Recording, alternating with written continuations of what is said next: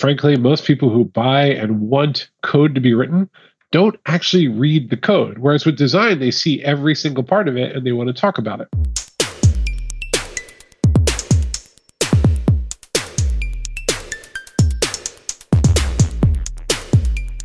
Build your health app on the most accurate data available. The Healthcare Locator SDK instantly connects your apps to the world's leading healthcare database. Add provider names, locations, and specialties in just hours. Visit healthcarelocator.com to download today. Hello, and welcome to a special episode of the Stack Overflow podcast. The recording you're about to hear was done live through a service called Fishbowl we got to hang out and chat and then meet with members of the audience. Something we're testing out. Uh, you might see us in the future, places like Clubhouse or Twitter Spaces. So if you enjoy this next episode, please do let us know. You can email us podcast at stackoverflow.com. And uh, we're going to split this episode into two parts. So you'll hear part one, great conversation with me, Paul Ford, Sara Chipps, some folks from Google who chimed in. And then tomorrow we will release part two, uh, where we get some great questions from the audience what to do when your engineering team really hates you. All right. So, without further ado, please enjoy this episode live in the fishbowl of the Stack Overflow podcast. Welcome, everybody. Thanks for coming. If you're listeners of the Stack Overflow podcast, thanks for showing up. If you're just here because you saw a random tweet, thanks for showing up. This is an experiment. Ben and I have been charged to, let's see, it's 801, right? So I think until yeah. about 804, would you say 803? Yeah. We have to create really engaging conversation, but not mm-hmm. get too substantive. Just kind of gotcha. bring people into the room. So, um, what did you read today? I had a good read about the end of fiat currency and the rise. That's me the, coughing because yeah. fiat currency is very important to me, very emotional. The rise what, why of crypto as the time? reserve currency of choice, and I I'm oh. planning an NFT. Do you want to hear about my NFT? Oh, wait, where did you read this? Was this on lesswrong.org? Where did you read this uh, amazing? Uh, Coin, CoinDesk has an editorial department now. no, no, CoinDesk has always had an editorial. CoinDesk is editorial. Coinbase, you're thinking of? Oh yeah, Coinbase, not CoinDesk. Let's for God's Coinbase sake, has a I know it's desk. late. Coinbase has an uh, uh, an opinion section, an op-ed board. Gotcha.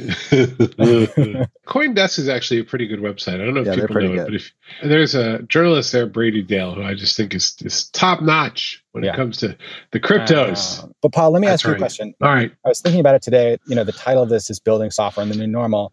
And what I was thinking is maybe it's more like the world is coming to you. Like a lot of people are learning to work in a mode that is comfortable and familiar to the software developer, remotely, asynchronously, boards and automations. What do you think? No, you make a real point. So, okay, so for context, because I, I, know probably a lot of people here don't know who we are, I own a software company. I'm the co founder of a software firm called Postlight. We're about 80 people. And for years, about half the company is engineering. And for years, engineering has been remote first. It's always been led by someone from out of New York City, but our headquarters are in New York. Product management and design were always New York City based. Right. Then we went all remote. And suddenly we said, okay, you know, to hell with it. Let's stop pretending. We're going to start hiring designers and, and product managers from all around all around the world, really, and especially all around the U.S. So, what is tricky, and what we're still working out, and frankly, what I think will take years to work out, mm-hmm. is that engineering collaboration processes have a few things that are just really good. A, they're very text based yeah. because code goes, you know, code is a, usually just a form of like flat, relatively flat text. B, tools like GitHub were built to support a kind of asynchronous text based merge driven workflow, right? Exactly. And they don't require live in person collaboration. And I, you know, like anything, I think people benefit when they get in the room together and, and work together, but it truly isn't a necessity. And the way that open source and the way the code works in general is that people find something and they're like, I want to fix that. And then they mm-hmm. go ahead and fix it and then they issue the the pull request and you right. know in 2021 and then it, it, gets merged in. When you go to design and product it is different. So like when you have a lot of people if people have used figma figma is a beautiful tool design tool. Yeah. you can see everybody's cursor moving around. I use whimsical a lot. There's miro. There's all these tools but like figma for design. Amazing tool. Works really well. But it doesn't it's not as natural a workflow for design. Right. Design still seems to really involve one or two people going away, working on something, coming back and saying, well, you know, here's what I figured out. And I'd like to share it with you. I'd like you to take a look at it. And so the tools are trying to catch up. They're trying to make sense. And they're getting there. They've made you can do much more beautiful stuff collaboratively than you ever could before. But engineers have a terrible advantage. And they also have a terrible advantage in the kind of work they do and the people who buy the work don't expect to be as involved and connected. And frankly, most people who buy and want code to be written don't actually read the code. Whereas with design, they see every single part of it and they want to talk about it. You know, I think that I've been noticing this. I come from the editorial world as a journalist, then moved into marketing, content marketing at technology and software companies. And the developer tools are just slowly but surely encroaching. The design team will start working with GitHub, and then they'll add that, you know, to my Monday or my Trello because they're saying, well, we want to push this change for your blog, or we want to, you know, help you out with a newsletter, but we got to file it. Yeah, you know, we got to we got to you know I think request in GitHub. Same with Jira. Now, hey, you want to work with legal? You want to you know you want to do some procurement for a new contractor? Get this Jira ticket going. So it's like the software tools I think were kind of built for the world we live in now. They have that advantage, and as you pointed out, they seem to be slowly exfiltrating into new departments. Well, I think you're hitting on something really fundamental, right? Which is that if we talk about the future of remote work and the future of kind of digital remote work, right now today i think mostly what we're talking about is everybody works more and more like a developer. Yes. Everybody uses more and more of an engineering style process. So mm. groups of people you break things down in their component parts groups of people go and work on them they come back somebody brings them and merges them together into one coherent whole Mm-hmm. Everybody sort of looks at how it works, tests it, evaluates it, goes back, and then iterates on that again, whether they're adding new features, fixing bugs, writing unit tests, all of that stuff. So that is, and there's Agile and Agile with Scrum and Waterfall and all the different ways that you build that. But like, I think when I say engineering process, what we know is that people are writing code and they're putting it somewhere and other people are kind of merging it together and the computer is somehow making it go. And then you see how it works right? Um, and that is welcome. actually not how what go ahead Oh, I was going to say, let's welcome our wonderful third co-host, Sara Chipps. Sarah, Hi, Sarah. You're muted. Get unmuted. I'm unmuted. Thank you guys so much. Oh, there you go. I'm excited to Sarah, be here. So good to have you. Uh, just just today, you were saying, when are we going to get on a Fishbowl yeah, and talk Sarah? about development processes? yeah. So, Sarah, well, I'll give you the spiel we were doing, and then we we like love your thoughts. So, basically, we were saying, what's the new normal? You know, building software, and then we were just kind of reflecting on how developer tools maybe were kind of already built for this remote, asynchronous you know, sort of like build in peace world and that the world is kind of coming to you as a software developer. People from marketing and design are kind of learning to think more like engineers and, and using more of your tools, whether that's GitHub or Jira. I don't know. What do you think, having worked cross functionally at Stack Overflow? What do you see? I, I, think about this all the time. It's the most annoying thing. I, I imagine being a marketer or someone on the sales team and having a developer tell you, you know, you guys should really work in GitHub. I think that's probably like the most annoying thing on the planet. And I really respect the folks that really step up to do it. My question is always I, I think often about how convenient is it actually, right? Like when we think about yeah. GitHub, we think about like the most wonderful place to be building software and it's it's so great.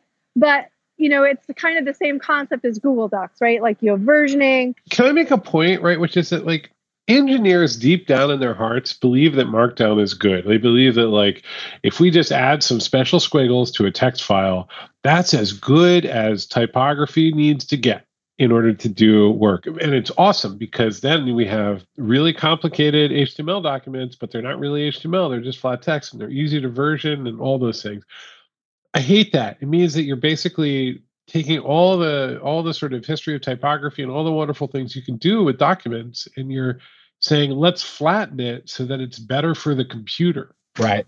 Yeah I mean, no one likes well i have a suspicion that no one actually enjoys markdown but everyone yeah no so, i think you're right. Well they because it's easy to implement. You go get the library. It's but you know for god's sake since like 1973 you've been able to add bolding and like you know hit control b uh, if you're on a Windows machine, Command B on a on a Mac. And, but Paul, uh, I think you know, like to the point of yeah, everyone is is and Sarah, what you're saying is this tool the right way for everyone?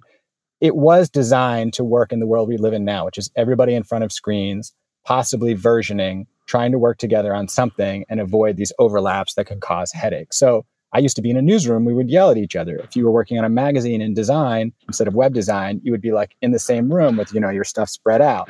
So in some ways, like the way that software was always done on the computer on screens and with this real attention to detail around versioning because you didn't want to have, you know, bugs in the final does make sense now for all of us, right? That has to be all of our process. I mean, you know, we don't have to be the only people to talk about this, Ben. We can't see it because we're the host, but apparently there's like, you know, raise your hand to talk feature mm. on the mm. bottom left of this app. So if anybody wants to tell us how they, yeah, if right. anybody wants how to tell us how the they've been raised their it, hand, I want to know. I want to hear from them. We'd love, you know, don't say first time caller. You're not allowed to say that. But other than that, you can say anything. Hello. Hi.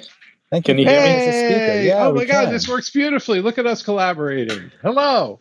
Hi. I just wanted to to join and say that there's a lot of things that are happening, you know, right now uh, in the engineering world for collaboration. But um, I'm keen on learning from the designers about what have you found to be useful, uh, or is is there no alternative to just meeting in person for designers? Oh, I can question. I can tell you what we're doing at work, and then hopefully, if there are some designers in the call, they can they can jump up and, and tell me that I'm wrong. So Figma has really taken over our organization. We have a 20, 20 plus person design team. And I would say it's it's taken over Sketch. It's clearly there's not a lot of Illustrator, Adobe XD. Like Figma is the way to go people collaborate in, in it all day. They use it to present. They use it to prototype. Uh, it's even taking over for things like InVision and the the sort of group collaboration aspects of it with a distributed team really are effective. So so that's big. And then for concepting, whiteboarding, sort of creative design sprint kind of stuff, it's a sort of toss up between a couple different tools. There's Miro. There's another one I think called Mural Miro seems to be winning just because it's the most like sticky notes, and it seems to be getting adoption kind of all over the place for the kind of like let's throw sticky notes on the board. But the one that's coming from behind is Whimsical. So these are the Whimsical is my favorite, which is just it's like a mind mapping sticky note concepting tool. I used it for an hour and a half on a meeting today to just kind of gather what people were saying. So the designers in the org are using these tools more and more as kind of a baseline. What has not changed is the the need to present the work in a re- almost like a formal way like you just need to walk people through what something is. And, in a way i think like sometimes engineers can throw something over the wall and say i think it works now. Go ahead and see how how it works on your machine. So you know the zoom call the meet the let me walk you through the slides you know let me show you in figma. Let me show you how this thing is going to work that formal presentation has only become more and more important uh, since the pandemic started. Uh, I'd love to hear what other people are doing and, and what else they're seeing. Yeah. And then we're going to have a podcast episode about this coming up. But our head of brand design, you know, uses Figma. Uh, we've, we've used Miro recently. And then you give a designer with a little bit of development chops Monday.com, and man, they go off. Suddenly, that is true. Workflows, they're, you know, building cascading uh, loops for you to file your requests. It's it's it's quite exciting to see them. Maybe that's data, try this stuff. Yeah, data gathering is a big part of this. I, I think that it really anyway, yeah, we should we should be listening. The gentleman who who asked to speak, can you say your name and where you work? I don't want to mispronounce your name, but thank you for coming and asking a question. I really appreciate it. Sure. Yeah, my name is Gaurav Mishra, and uh, I work at Google. Okay. Well, thank you so much for coming in so asking much. a question. I mean, Gaurav, you, you know more than we do. For God's sake, you're you're at the heart of it. well, um, you know, at Google, it tends to be we tend to be sort of like in a silo, and there's mm like you know we have all everything is internal, so we have a bug tracking tool. We have our own sort of like meeting software right? I mean you know if it's not made at google then we don't use it right. apparently. Well, something to so, collaborate across departments for engineering. Google wave they could call it. Google wave. No no JK, JK, don't JK, don't, JK. okay don't do that. You're not in marketing for nothing yeah. Hey w- way to get people riled up huh? That's what you gotta do on a live that's what you gotta do on a live listen panel. wave was good. We should wave spend the rest good. of this podcast just breaking down all the things things that were in Wave that everyone has spent the last, you know, 10, 15 years trying to rebuild. Everything really good that you're going to sunset, just take off the Google and open source it. Reader, right. Wave, put it all out in the comments. Oof, no, no, don't yeah. don't put a person on the spot. Somebody finally raises their hand and you do that, Ben. Come no, on. no, I'm not, not putting on. him on the spot. I'm saying, Large. yeah, no, I mean, I am uh, right there with you about you know product cancellations and stuff like that. You know, Google Reader was my favorite, and uh, oh, obviously God, Wave. good. So yeah, I mean, you know, I, I hear you.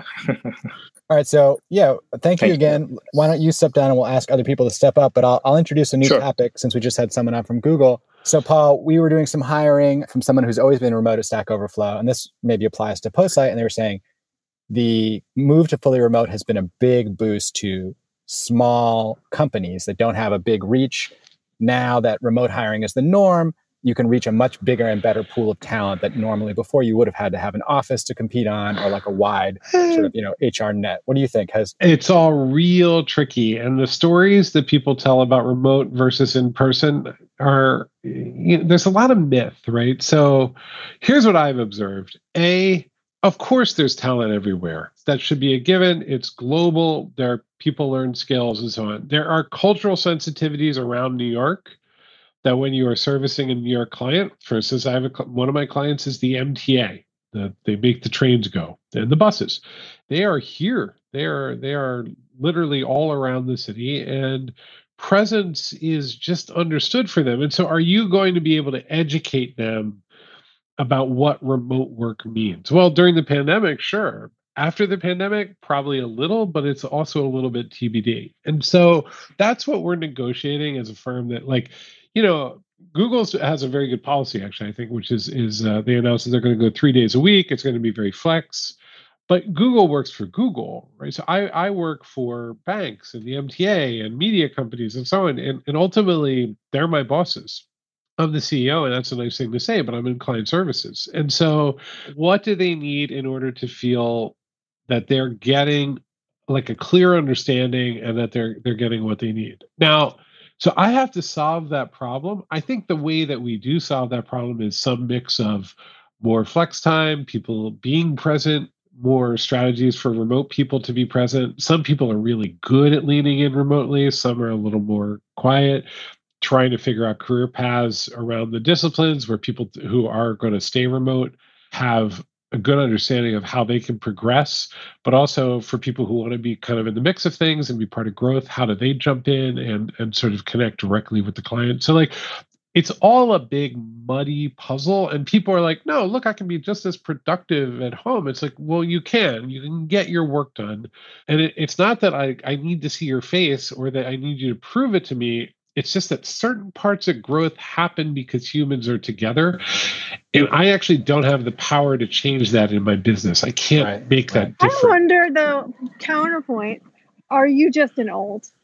like I wonder. yeah, but no, but sure, of course I, I am, Sarah. But no, but so so are my clients. So are the people who right. write the checks. Yeah, like I have to negotiate that. Sarah, before I let you go, because I know you're you're celebrating your transition to LinkedIn, and we're celebrating you if I said to you, you know, what's building software in the new normal like? You're, you know, you're coming from Stack Overflow, community team, but also software. You're going to be an engineering manager. Do you think anything fundamentally has changed for folks who, you know, day in day out, yeah, are working on building software? Is there a new normal for you, or do you think the last year and a half hasn't really fundamentally changed the way you're going to work? I think what we've observed is that there has been a really big change. I think it's really too early to tell. I think, I mean, at Stack Overflow, we all used to have our own offices. So it was basically mm-hmm. we were remote all right. the time. But I think it's going to take some time for all of us to come to the other side of this and figure out actually have things changed. All right, we're going to let Sarah go. Paul and I will carry on and invite some more folks. Bye, Sarah. Me, Bye, Sarah. Paul, counterpoint to what you were saying about client services in New York, I have a relative who used to work for the Oregon state government, Eugene, doing urban design. And now they said, you can live anywhere. You know, you can just send us the files and be on the Zoom calls and be wherever. So let's say I was the MTA before I would have think I would probably hire in New York and ask people to come to the office. Now the MTA can have a great designer, engineer anywhere in the world, right? Like, doesn't that open up a little? It does. I think it's going to be you know, this is the worst answer in a podcast because the answer is like, here's what it's going to be, and here's the three things you need to do, and let's get ready. Nobody knows. nobody knows. Very large organizations can say, okay, we're going to see the end of the pandemic eventually.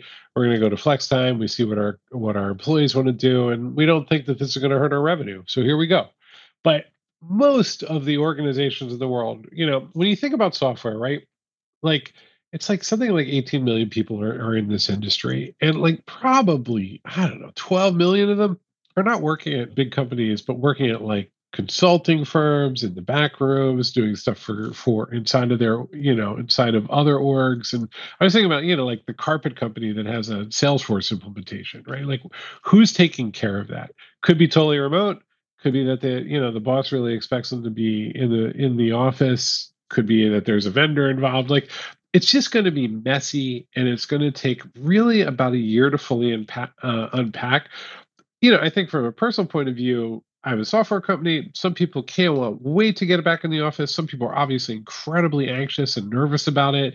Some people really want to stay remote. Some people are already distributed around the United States and, and you know don't want to get on an airplane. Everyone is a mess after the last year, right? That's just a fact. So it's like first we got to solve that, right? 1st mm-hmm. we have to solve the everyone is a mess problem. Yes. Okay. It's uh, easiest thing in the yeah. world is somebody who wants to come back in the office. Everybody else is going to need like six months to unpack what just happened to them. Yeah, there's going to be you know emotions and and and psychology around easing back in. I'm already starting to feel that with do I venture out of my house and work from the coffee shop? Do I go to the gym once or twice a week because it adds to my health? But you know also you know I feel risk when I'm there. So yeah, even as someone who's double vaccinated and two weeks out, I'm sort of weighing those things always in my head. I don't feel totally calm. But Paul, I, I guess another thing that, that came to mind when we talk about, you know, like building software in the new normal is that people have been at home. They've been thinking about their projects and thinking about their jobs and what's important to them. It seems to me like the trend of open source has only continued to grow and to work its way deeper into large enterprises and companies that, you know, previously were kind of even starkly opposed to open source. Do you feel like there's momentum there and has the last year and a half played any role in that or that's just the continuation of a big wave that's been coming? Let me just yeah. say if you're in the crowd and you want to you want to join, we'd welcome a new question after after Paul wraps up. I mean, you know, I think look, I, I most of the solutions my org delivers are are web based. So if you look at things like React, React components, the way the the backends of the APIs work. I mean, my life is open source software built on top of cloud platforms that are tightly controlled by one or two or three giants. um, you know, which are also open source software, but right. sometimes it gets really tricky. I think what's fascinating is, you know, the Mac has been built on the Darwin core and a BSD core for decades now, and you know, Homebrew is is a huge part of anyone doing serious programming work on the Mac. And, and on the Windows side, you've now got the Ubuntu subsystem for Linux, and, and Microsoft is, uh, you know, a huge supporter and caretaker right. of the open source ecosystem. So I, I think that, like, I feel that we're done. Like, I feel that, like, anyone who is still fighting that fight is yeah. way out of date. Maybe Oracle, but even no, Oracle, no. well, I think know, that's that, right. It's like there's a regime change and now it's settled. It's in a settled state, right? There's not like a big conflict trying to sort it out, which it's like we've shifted. People have accepted the utility yeah, I mean, the real the scale of open source, and that can sit next to these big money making SaaS platforms. That's right. Like I, I, think there are still some relatively closed ecosystems. Like Salesforce is like you go in there, you use their Apex coding environment. Like they're not. You kind of live inside of Planet Salesforce, even though it's a web based uh, set of platforms. But right. so there are still some kind of you know walled gardens that are going on but for the most part if you're building kind of software for open platforms that are going to be you know distributed very widely not just for internal or crm style use you're you're going to use something open along the way and i, I right. think that that if we go one level down from your question it, it actually what i think it gets to a little more is like a kind of agile git driven style of development uh-huh, has uh-huh. absolutely taken over everywhere and every way right i just yeah. don't know many people who don't do that I'm, I'm sure there's millions of pockets of people who are like no i you know i program my visual basic and compile it by hand using my pdp 11 but like but for the most part it's on github like microsoft did it yeah. was very smart when it bought GitHub. Like just like yeah.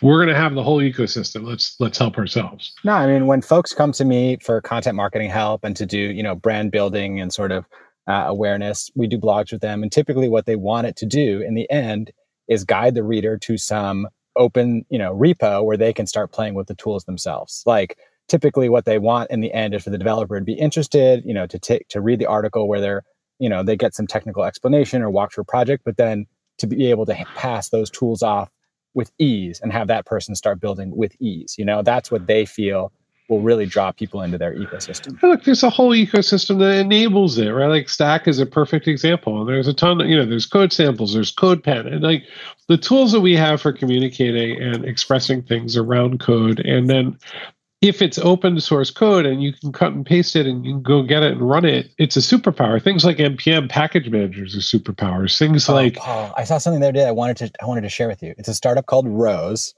Okay, and Rose. Here, you're gonna hear my loud keyboard, my DOS keyboard. Rose. You, you make the Excel sheet and then you just like hit a button and it turns it into a web app. Excel oh, sheet, yeah. the web app. I know this is your jam, right? Well, this is the thing. I'm fascinated by low code. I'm fascinated by stuff like Airtable and so on because what it does is it enables that person who's in the back room who is really annoyed with how inefficient everybody is and yes. like all the the crappy spreadsheets that they use. It's just it's like a kind of pseudo programming that they can then go ahead and build an app out in like Airtable and say, why don't we use this instead? And it, it sort of spreads virally inside of the org is people go like, yeah, okay, I guess so. I filled out the form. you know, it's, it's, sort of like yeah. Excel. And meanwhile, that person, even if they don't think of themselves as a programmer, is doing that programming. And so I think it'd be very easy to see that as a threat. If anything, it just makes the whole universe that we're in a lot better but it's the opposite of open, right? Now you've got platform lock-in, and you're using a you're using a, a tool, and you're writing your code, and you're running it in a sort of visual way inside of a closed environment. So you know we're we're always going in one direction or the other when we sit down to to make things. Right. All right, everybody. That wraps up part one of our live episode recorded with Fishbowl. Hope you enjoyed it. If you did, let us know. We might try more live stuff in the future. And that was part one. So please do tune in tomorrow. We'll have part two of this podcast, some more conversation from the fishbowl, some really interesting questions from people who work at companies with large engineering teams, but perhaps are not communicating with them as well as they could or getting along with them as well as they want to, how to communicate and get along with your engineers.